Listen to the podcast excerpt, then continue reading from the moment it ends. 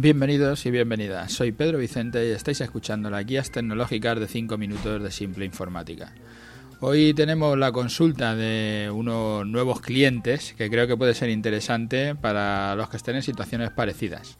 Nos encontramos en nuestro programa 325, le hemos titulado Ordenadores para oficina en una nueva y pequeña empresa. Como siempre os digo, eh, si queréis dejarnos cualquier consulta, podéis entrar en nuestra página web en simpleinformática.es y allí veréis nuestro formulario de contacto y allí nos podéis dejar la pregunta que queráis. Preguntas como estas a las que contestamos hoy. Pues tenemos unos clientes que van a montar una oficina nueva y que es muy pequeña, es un negocio que todavía están definiendo y se quieren montar con la mínima inversión, lo que llaman una line startup, que está ahora muy de moda, el decirlo así, o es empezar el negocio a ver cómo va y si no funciona, pues ir invirtiendo la pasta bien de lo que sacamos, o bien de aportaciones de socios, o bien de, accionistas, como ha sido toda la vida. Vamos, que las empresas no parece que hayan cambiado mucho, aunque les demos muchos nuevos nombres, como lo de empresario y, y, el emprendedor, ¿no? Al final, pues yo creo que todo esto, pues sí, las palabras son nuevas, pero lo que está ocurriendo por debajo siempre es lo mismo.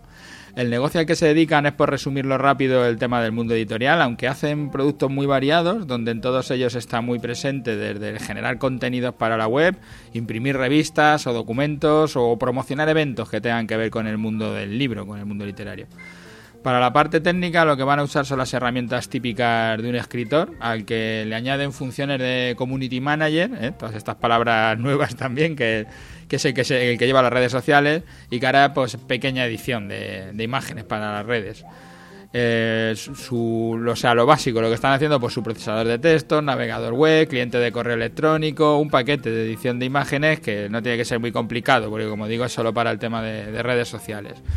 Me comentaban el elegir un portátil, aunque sin un criterio claro, me lo decían solamente porque han utilizado portátiles y que tenían uno personal que lo utilizan muy de vez en cuando para llevarse a algún destino. Bueno, eso es un poco lo, que me contaban.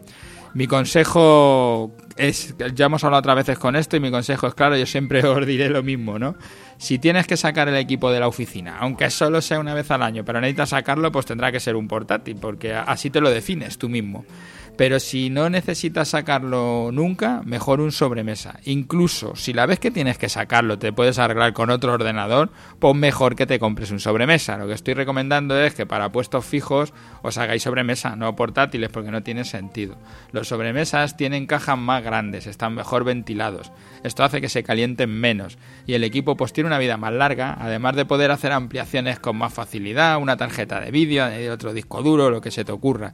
Los precios son mejores en los sobremesa, tenemos más oferta, tanto en nuevo como en segunda mano. Y cuando el sitio donde vas a trabajar es una oficina donde el ordenador estará fijo, o sea, quiero decir que tienes un puesto de trabajo, hay una mesa, una silla y lo vas a dejar allí, que no vas a hacer otra cosa con él, que no es para tu casa, que tienes que quitarlo, ponerlo porque no tienes espacio, porque tienes niños o porque cualquiera de las cosas que te ocurran en tu casa vas a necesitar quitar el ordenador y entonces sí, te vendrá mejor un, un, portátil que un sobremesa. Pero en este caso, como digo, es una oficina y tienen el despacho, pues yo sigo diciendo que mejor un sobremesa.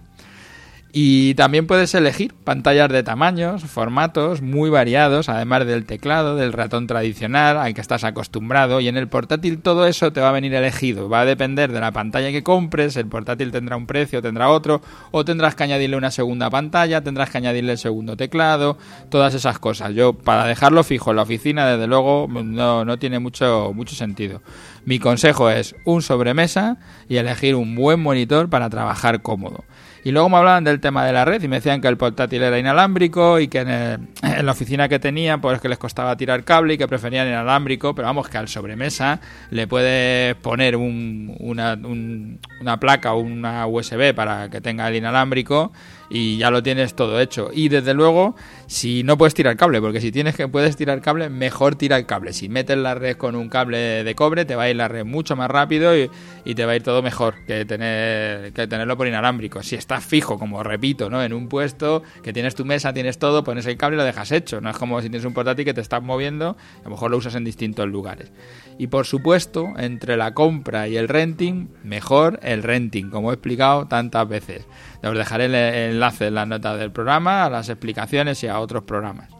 Y bueno, hasta, hasta aquí hoy esta pregunta para, para abrir una oficina nueva. Ya digo que es una cosa muy sencilla, solo poner un ordenador y es definir qué ordenador. Y ya digo, un ordenador básico, no te hace falta comprar ninguna cosa del otro mundo. Y mejor el sobremesa, que la pelea era si sobremesa o portátil. Y para cualquier cosa, ya sabéis, en nuestra página web, simpleinformática.es, ahí tenéis nuestro formulario de contacto. Y a todos los que pasáis eh, a diario o descargáis desde aquí el podcast o pasáis por las plataformas, por iTunes, por iTunes o por Ivo, pues gracias por pasar por ahí todos los días y por dejarnos vuestras valoraciones y vuestros me gusta.